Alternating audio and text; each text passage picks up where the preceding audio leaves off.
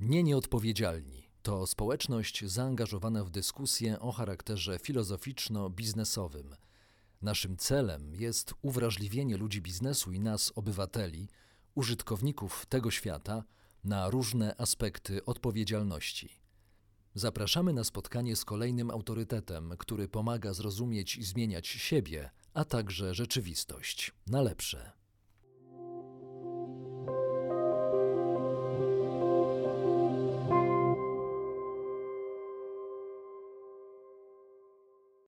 Dzień dobry Państwu. Spotykamy się znowu w rozmowach w telewizji Nie Nieodpowiedzialni. Dzisiaj do rozmowy zaprosiłem e, Arkadiusza Karwackiego, profesora w Instytucie Socjologii Uniwersytetu Mikołaja Kopernika w Toruniu, kierownika Katedry Badania Jakości Życia i Socjologii Stosowanej dokładnie. E, badacz, mój gość jest też badaczem problemów społecznych i analitykiem polityki społecznej. Mm, Arku, cieszę się bardzo, że przyjąłeś zaproszenie. Proponuję, żebyśmy podjęli dzisiaj temat e, godności, a dokładnie nasza, rozmo nasza rozmowa ma tytuł Między godnością a upokorzeniem. E, czy coś się w tym temacie zmieniło? Coś się zmieniło w moim zainteresowaniu tematem? Nie, wciąż podtrzymuję to zainteresowanie i co więcej, planuję e, dalsze studia nad takim socjologi- w ramach takiego socjologicznego spojrzenia na godność, ale także na ten rewers dla godności, czyli na różne formy upokorzeń i uprzedmiotowień, których człowiek doznaje współcześnie w społeczeństwie. Ja cieszę się bardzo, że rozmawiamy w takim twórczym okresie dla, dla Ciebie jako naukowca, dla Ciebie jako, e, jako osobowości, również medialnej i konferencyjnej. I mm, Ty zajmując się tematem godności, E, a także, jak powiedziałeś, równocześnie poruszając ten temat i upokorzenia, zająłeś się e, godnością jako przedmiotem badań socjologii. E, no właśnie, jak definiujesz jako socjolog godność? Czym ona jest? Jak ją skonstruować sobie w głowie? Kiedy socjolog patrzy na godność, no patrzy trochę inaczej niż przedstawiciele chociażby filozofii, etyki, czy też nawet teologii. Tak? To znaczy, przedstawiciele e, niektórych dyscyplin mogą e, dostrzegać w godności e, jakieś przyrodzone, niezbywalne ludzkie prawa i wolności. Socjolog z kolei patrzy na godność trochę inaczej. Patrzy na godność jako jakąś wartość osobistą człowieka, która no właśnie, nie jest niezbywalna, to znaczy możemy być jej pozbawiani, to znaczy możemy e, ją nabywać, możemy ją e, wzmacniać, możemy ją potwierdzać, możemy ją także tracić i na nowo odzyskiwać. I dokonuje się to zawsze w relacji społecznej, w wyniku jakiejś relacji do innych ludzi e, wokół nas. Więc dla, dla socjologa nie jest to jakaś, e, nie jest to jakaś kategoria ontologiczna, tylko raczej e, jest to, e, no właśnie, to jest pewna niewrodzona, ale nabywana, podtrzymywana, ale czasami tracona tak naprawdę wartość osobista człowieka. Gdzie taka wartość plasuje się w ogóle w hierarchii wartości? Trzymajmy się już definicji socjologicznej, czyli tej struktury dynamicznej, którą, którą niejako tworzymy i wnosimy do społeczeństwa, jak ja mogłem to zrozumieć. Mhm.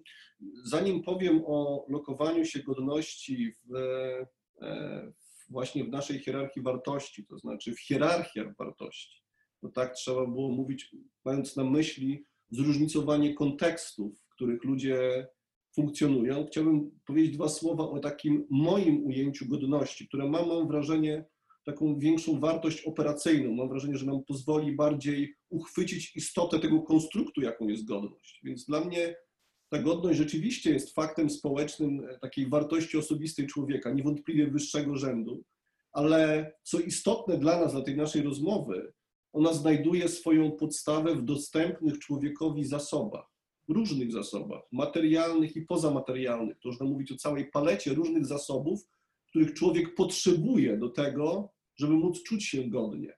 Oczywiście wiele tych zasobów ja na własny użytek e, wiążę z jakością życia. Tak naprawdę te zasoby są jakby powiązane z jakością naszego życia.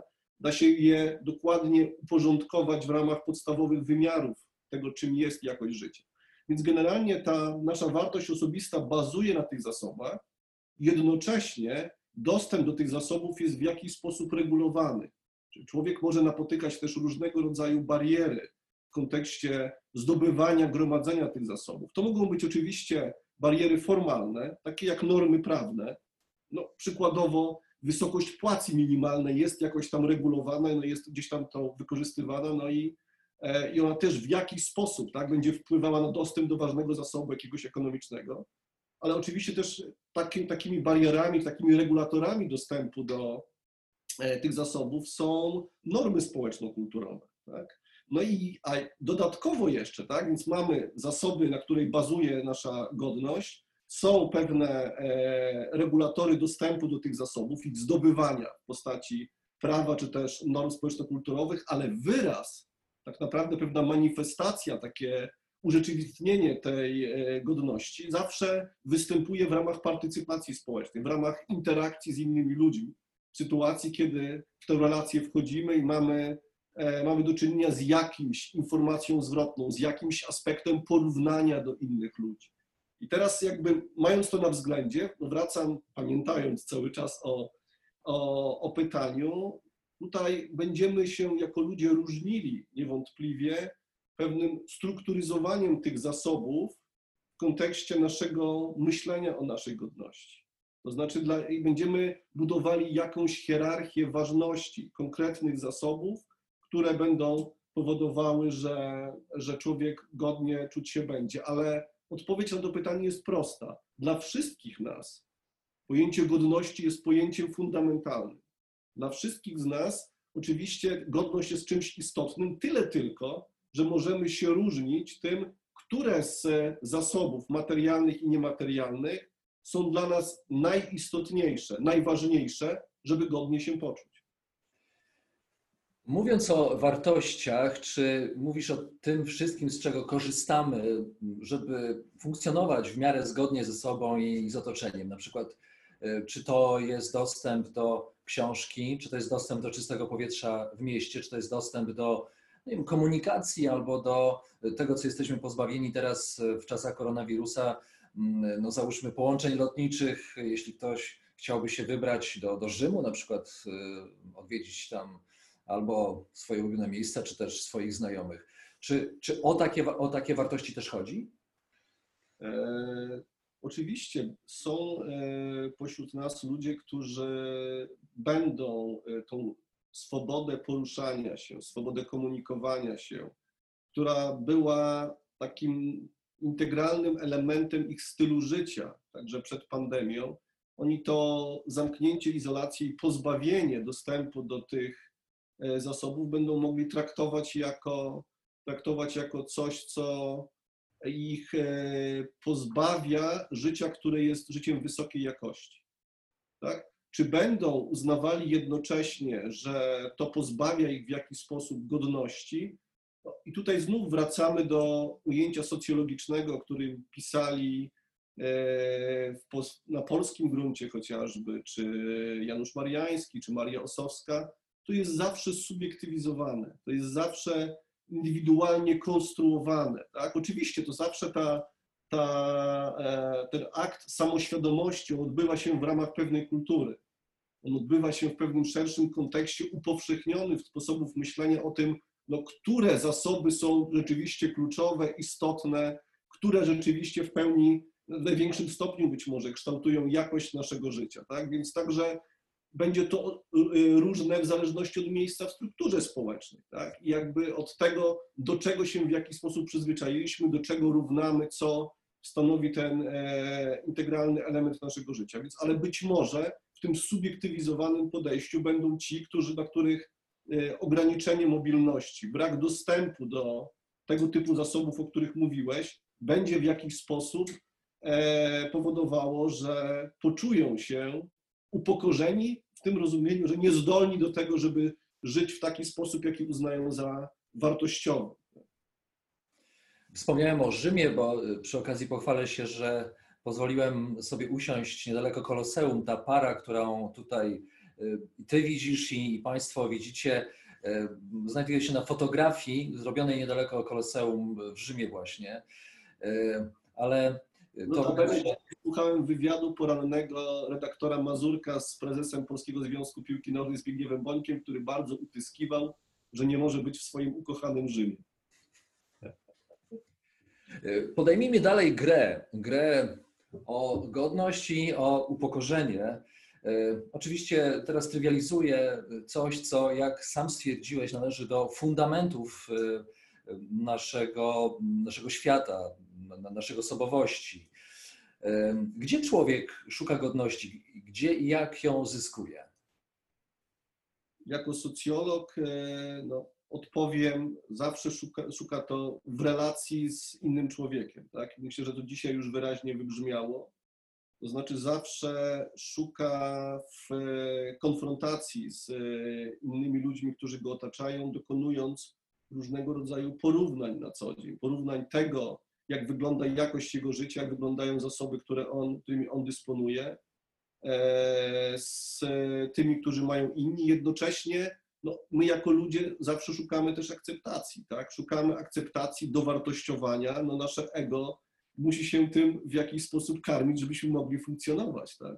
Rzeczywiście mm, to wybrzmiało w naszej rozmowie i nie chciałbym, abyśmy cofnęli się w refleksji, więc zadam pytanie o to, gdzie tę godność można stracić, w jaki sposób. Mhm. Oczywiście przestrzeni, w których człowiek narażony jest na utratę godności, z racji no, społecznego charakteru naszego życia jest wiele. Czyli tam, gdzie toczy się życie społeczne, oczywiście to życie społeczne toczy się na przykład w sieci, stąd mamy tam do czynienia często z e, takim kolorowaniem rzeczywistości, kreowaniem siebie, tak, po to, żeby e, w jakiś sposób zyskiwać uwagę, zyskiwać akceptację, zyskiwać dowartościowanie. Ale mam wrażenie, że e, takie dwie przestrzenie, które są szczególnie e, istotne współcześnie w kontekście narażenia na uprzedmiotowienie, urożenia, e, narażenia na różnego rodzaju formy upokorzenia, czyli pozbawiania zasobów, które są dla nas istotne w kontekście kształtowania naszego poczucia godności, to jest przede wszystkim rynek pracy i rynek konsumpcyjny. Są niezwykle ważne, tak? E, przestrzenie naszego funkcjonowania w kontekście, także w kontekście kształtowania naszej jakości życia. Gdybyśmy spojrzeli na przykład na pracę jako taką, czy też e, tą, ten rynek konsumpcyjny, to gdybyśmy to w jakiś sposób powiązali z kluczowymi wymiarami jakości życia, to znaczy ogólny dobrostan emocjonalny, zdrowie fizyczne i psychiczne, e, chociażby, no właśnie, kwestia relacji społecznych, relacji rodzinnych, kwestia dobrobytu materialnego, bezpieczeństwa i pewności, funkcjonowania w społeczności. To tak naprawdę przekładając te podstawowe wymiary jakości życia na pracę, tak istotną dzisiaj, no generalnie tam nabywamy, czy, czy powinniśmy, tak, albo możemy nabywać, albo nie, w rezultacie wiele tych istotnych zasobów, które w tych wymiarach jakości życia gdzieś tam się lokują. Więc praca i konsumpcja, także w której potwierdzamy swoją wartość. Materialne atrybuty statusu nie od dzisiaj przez socjologów są wskazywane jako, jako te elementy, które kształtują naszą, naszą e, tożsamość tak, w relacjach z innymi ludźmi. Je wskazałbym jako te dwa podstawowe, e, oczywiście opośród innych, o których też można by było mówić, przestrzenie, w których człowiek narażony jest na utratę swojej godności. Cieszy mnie bardzo, że dzielisz się z nami e, Twoim kolejnym konceptem.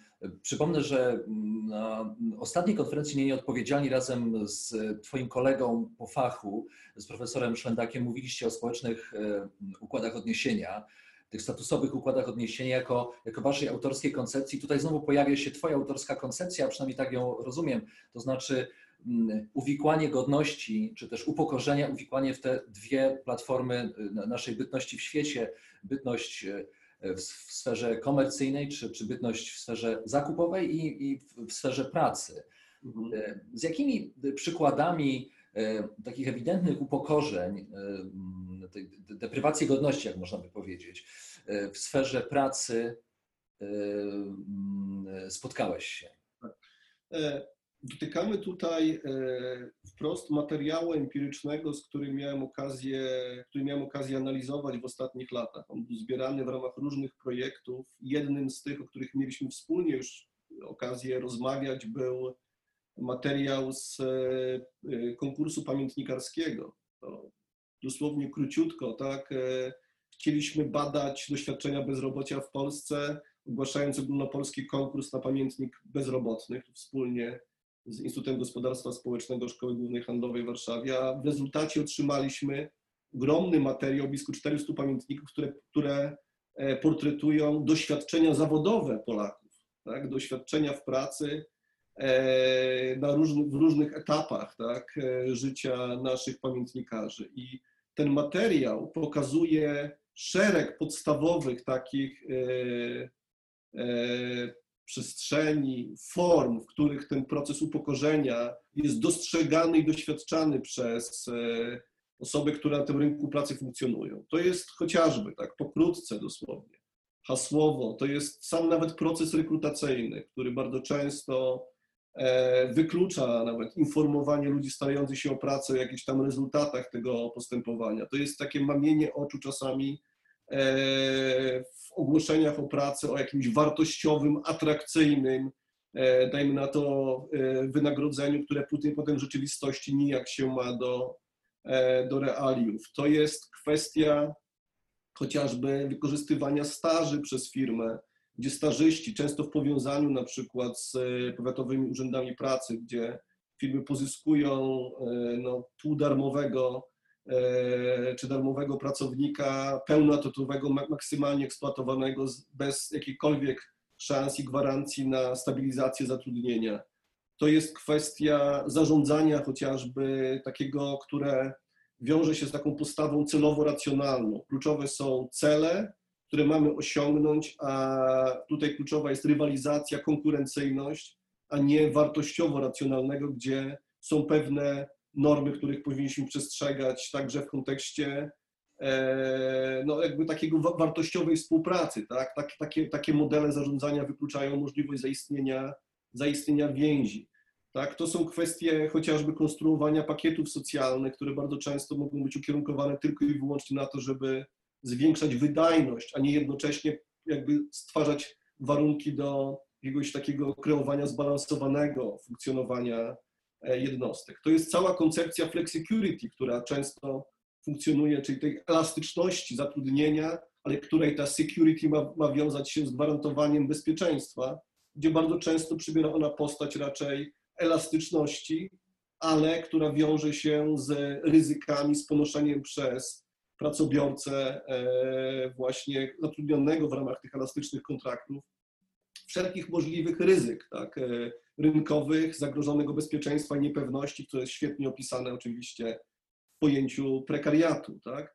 E, I tutaj mówię, same formy zwalniania pracowników chociażby też i, i czasami e, no dzisiaj, tak, zwalniania gdzieś tam na maila, zwalniania z takim natychmiastowym ustaniem praw pracowniczych, tak, czy zwalnianie, zwalnianie opisywane przez naszych pamiętnikarzy w formie pewnego spektaklu, gdzie już wytrawny zwalniacz tak pokazuje świeżym adeptom, w jaki sposób powinno się to, e, to robić. Tak? Więc tutaj oczywiście wysokości wynagrodzenia czasami nieadekwatne do e, doświadczenia, do, do, do kompetencji.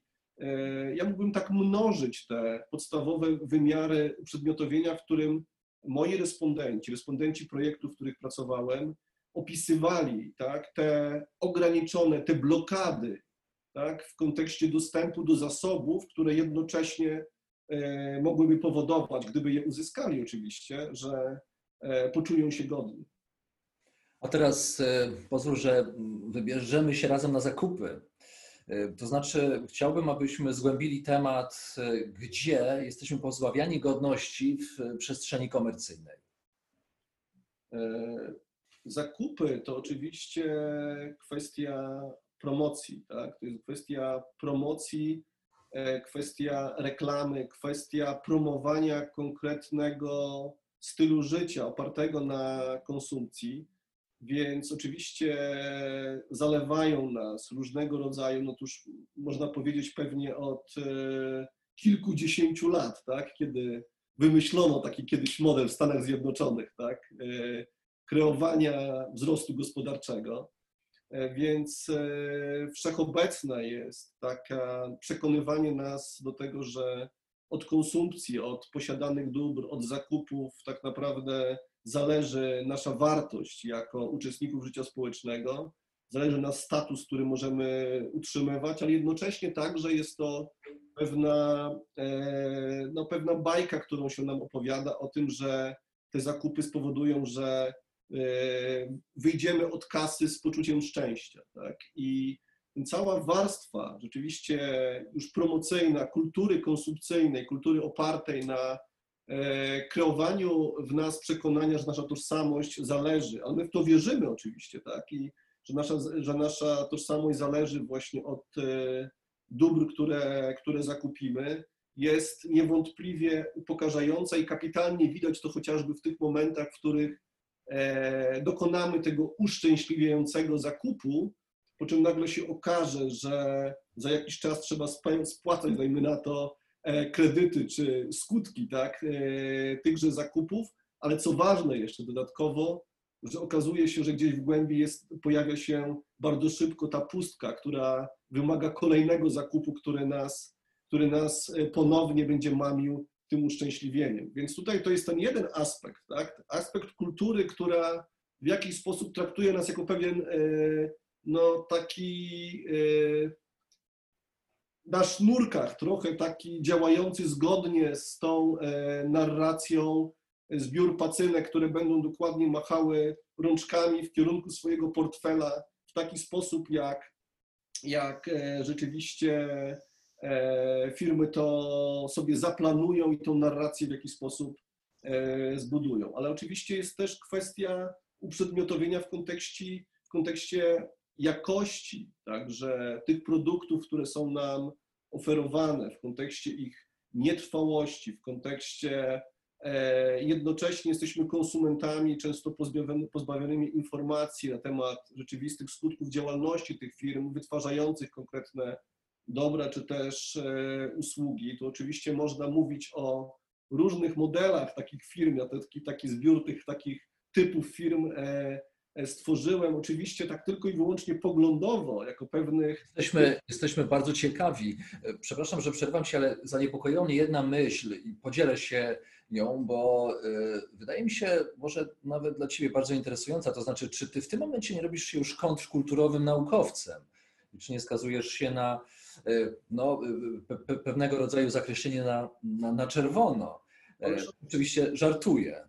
E, nie, ponieważ e, podobnie jak pewnie wielu osób zajmujących się różnymi tematami, niekoniecznie nie jestem robotem, to znaczy wiele rzeczy, które, do których jestem przekonany, wobec których mam pełną świadomość, jedno, jednocześnie nie powoduje, że jestem wolny od tego samego.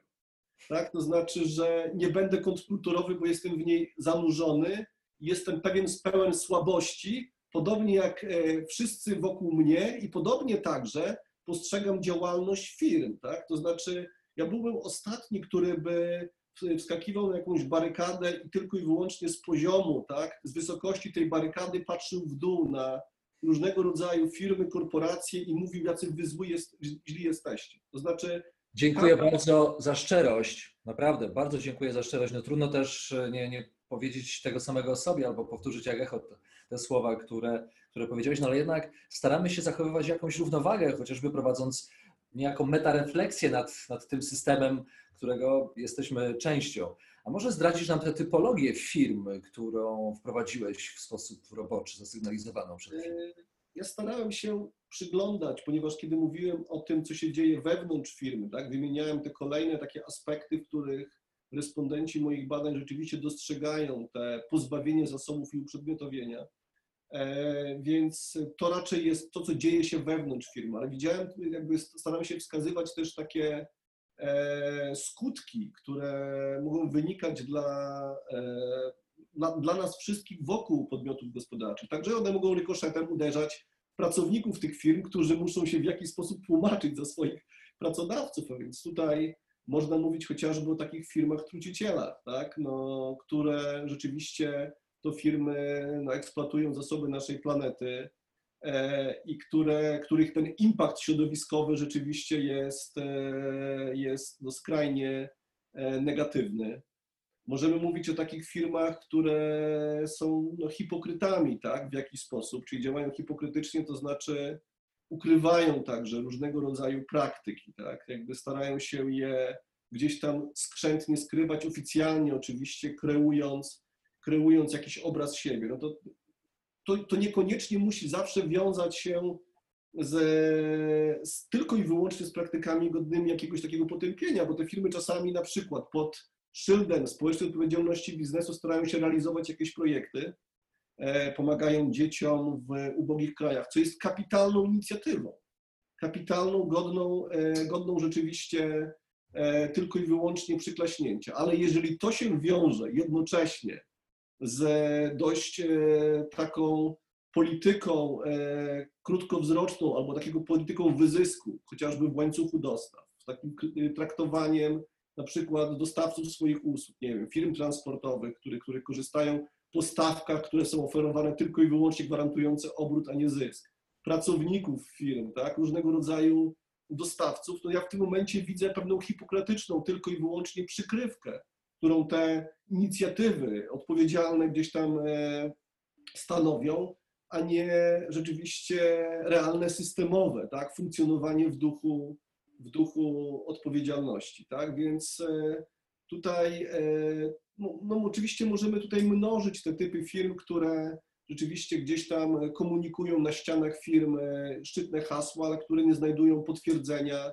w realiach jakby ich codziennego funkcjonowania, tak? gdzie pracownik idąc korytarzem swojej firmy widzi motta, widzi, widzi cele które, i wartości firmy, no w rzeczywistości potem konfrontuje je konfrontuje je z praktyką. To są firmy oszuści, tak, którzy de facto na przykład ukrywają chociażby normy emisyjne, tak, czy niespełnianie norm emisyjnych, tak, różnego rodzaju niecne praktyki.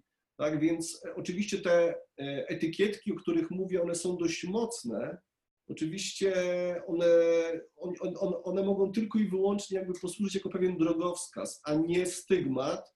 Tak chciałbym to widzieć, ponieważ ja się w życiu kieruję prostą zasadą. To znaczy, jeżeli sam w swoim życiu wiem, jak trudno mi zmienić choć jedną prostą rzecz, która jest w jakiś sposób okrzepła, w różnych swoich codziennych postawach, tak, zachowaniach, reakcjach, to równocześnie mam pełną świadomość, że jest to niezwykle trudne w znacznie bardziej złożonych organizmach, jakim są chociażby firmy działające również na rynku, działające pod wpływem także jakiejś konkurencji. Więc ja raczej pokazuję to Także trochę nawiązując do tej kontrkulturowości, tak, jak, o której wcześniej mówiliśmy, że warto e, słuchać innych wokół siebie, otwierać się na innych wokół siebie, po to, żeby zyskiwać tą samą świadomość i wyznaczać sobie cele i starać się uczciwie do nich dążyć. W jakim zakresie nam to się uda, to trudno powiedzieć i różnie, ale grunt, żeby na tą ścieżkę takiej samoświadomości i jakiejś być może refleksyjności w swoich działaniach w kontekście ich skutków dla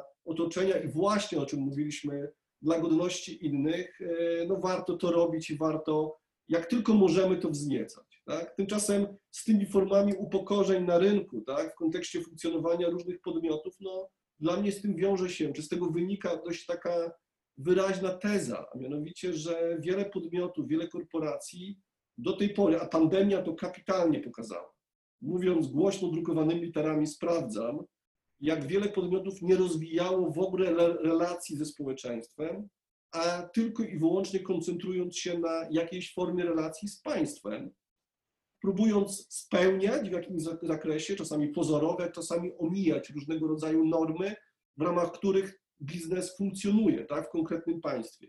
Tymczasem zabrakło rozwijania relacji o charakterze społecznym, zabrakło takiego rozwijania myślenia solidarnościowego, zabrakło takiej orientacji więziotwórczej w kontekście relacji z pracownikami, z dostawcami, z klientami, z konsumentami, e, w relacji z e, właśnie z tymi podmiotami, które funkcjonują gdzieś tam w łańcuchach, w łańcuchach naszych dostaw, ze społecznościami, w których wiele firm jest osadzonych, tak? I teraz pandemia pojawia się i mówi, sprawdzam, czy jesteś podmiotem, który rozwinął relacje społeczne, budował więzi i dostrzegał godność ludzi, który wokół siebie, czy też mamy do czynienia tylko i wyłącznie z rozwijanymi relacjami z państwem, a jednocześnie wówczas e, skutkiem czy kosztem takiej orientacji jest traktowanie ludzi nie jako e, podmiotu, jako partnera, tak? tych wszystkich ludzi, których wymieniłem, którzy funkcjonują w ramach i tak satelicko wokół e, podmiotów właśnie biznesowych, czy traktuje się w tym momencie jako przedmiot, tak? jako pewne narzędzie do osiągania swoich celów. Tak? No, jeżeli czytam wywiady tak, i słucham wypowiedzi przedstawicieli dużego biznesu, którzy tylko i wyłącznie w tych warunkach pandemii zwracają się do państwa, tak, oczekując od państwa pomocy, oczekując od wszystkich innych zwolnień z e, konieczności ponoszenia różnego rodzaju opłat, tak, i, i tutaj tylko i wyłącznie to jest jedyny partner w dyskusji, to jest to dla mnie, na mój własny użytek, jakaś odpowiedź, e, jaka jest, jaki jest sposób zakorzenienia, jakie jakie praktyki rozwijane były w ramach tych firm w kontekście budowania tego systemu więzi z różnymi aktorami społecznymi. Ten system jednocześnie system wzajemnej asekuracji w takich warunkach jak teraz, czyli w czasie pandemii.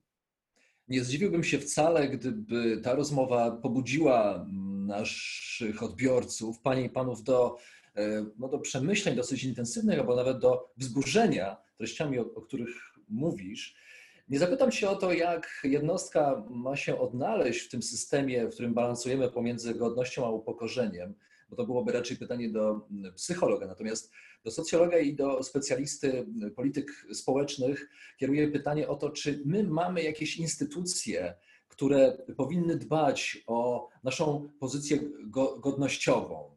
Mhm od, nie od dzisiaj jakby zastanawiając się nad e, skutkami e, wielowymiarowej działalności człowieka na Ziemi, e, na przykład kiedy dyskutujemy o kwestiach środowiskowych, no, uwaga jest przekierowywana dzisiaj coraz częściej na to, że bez aktywnego udziału państwa w kontekście dokonywania regulacji pewnych, tak, pilnowania tychże regulacji, pewne zmiany są nie do osiągnięcia.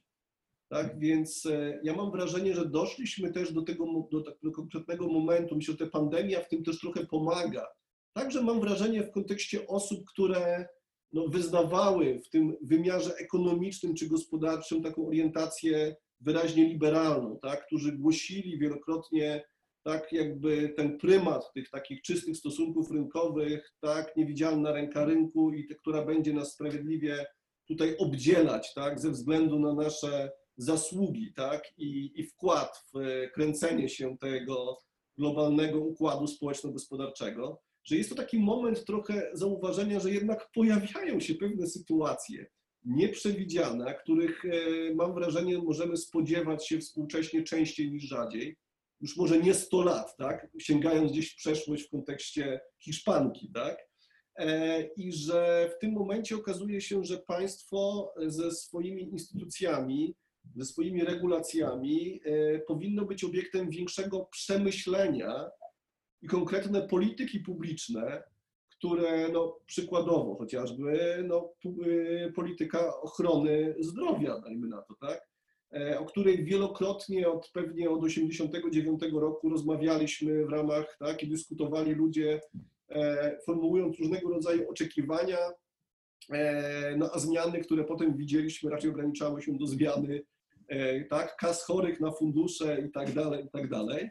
E, I tych reform, tych zmian, tych szyldów było wiele, że generalnie nagle się okazuje, że te kluczowe polityki publiczne, jak polityka ochrony zdrowia, jak polityka edukacyjna, jak polityka e, chociażby reintegracji, tak, i, i też e, wsparcia osób doświadczających ubóstwa, jak polityka zatrudnienia i polityka rynku pracy, jak polityka mieszkaniowa, tak, jak e, także kwestia opieki nad osobami e, zależnymi. Tak, I tych polityk publicznych można było ileś wymienić, które nagle okazuje się, że stają się niezwykle istotne. Ich wydolność, ich efektywność, skuteczność, ich finansowanie nagle jakby no, e, nabiera nowego znaczenia, tak? właśnie w takich trudnych warunkach. Więc mam wrażenie, jakby, że odpowiedział Twoje pytanie, jest e, skierowanie uwagi większej na państwo, ale nie tylko, żeby pozostać na gruncie refleksji na temat państwa i prowadzenia przez państwo konkretnych polityk, tak, takich racjonalnego i odpowiedzialnego kształtowania polityk publicznych, ale jednocześnie jakby myślenia właśnie w kategoriach jeszcze bardziej relacyjnych, budowania relacji i aliansu pomiędzy różnymi podmiotami reprezentującymi różne sektory w duchu dialogu, tak, że ten nagle, gdybyśmy mieli, gdybym miał podsumować, odpowiedzieć na to pytanie, powiedziałbym, państwo nabiera, tak, i polityki publiczne państwa nabierają szczególnego znaczenia, ale tylko i wyłącznie ta skuteczność, efektywność e, kreowania tych polityk publicznych będzie możliwa, jeśli rzeczywiście będziemy rozwijali dialog, zarówno na poziomie centralnym, tak, różnego rodzaju podmiotów, dialog międzysektorowy, ale także ten dialog musi schodzić coraz niżej, to znaczy musimy rzeczywiście angażować się w rozwijanie tego dialogu także na mikropoziomie.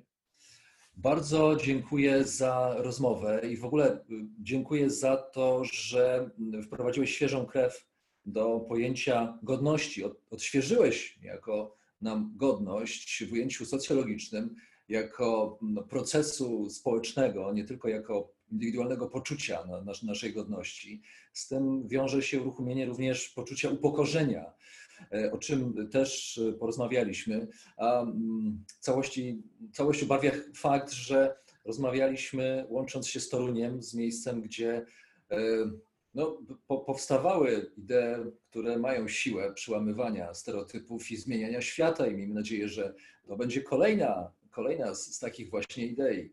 Profesor Arkadiusz Karwacki, dziękuję bardzo za rozmowę. Dziękuję Ci Paweł bardzo. Do zobaczenia.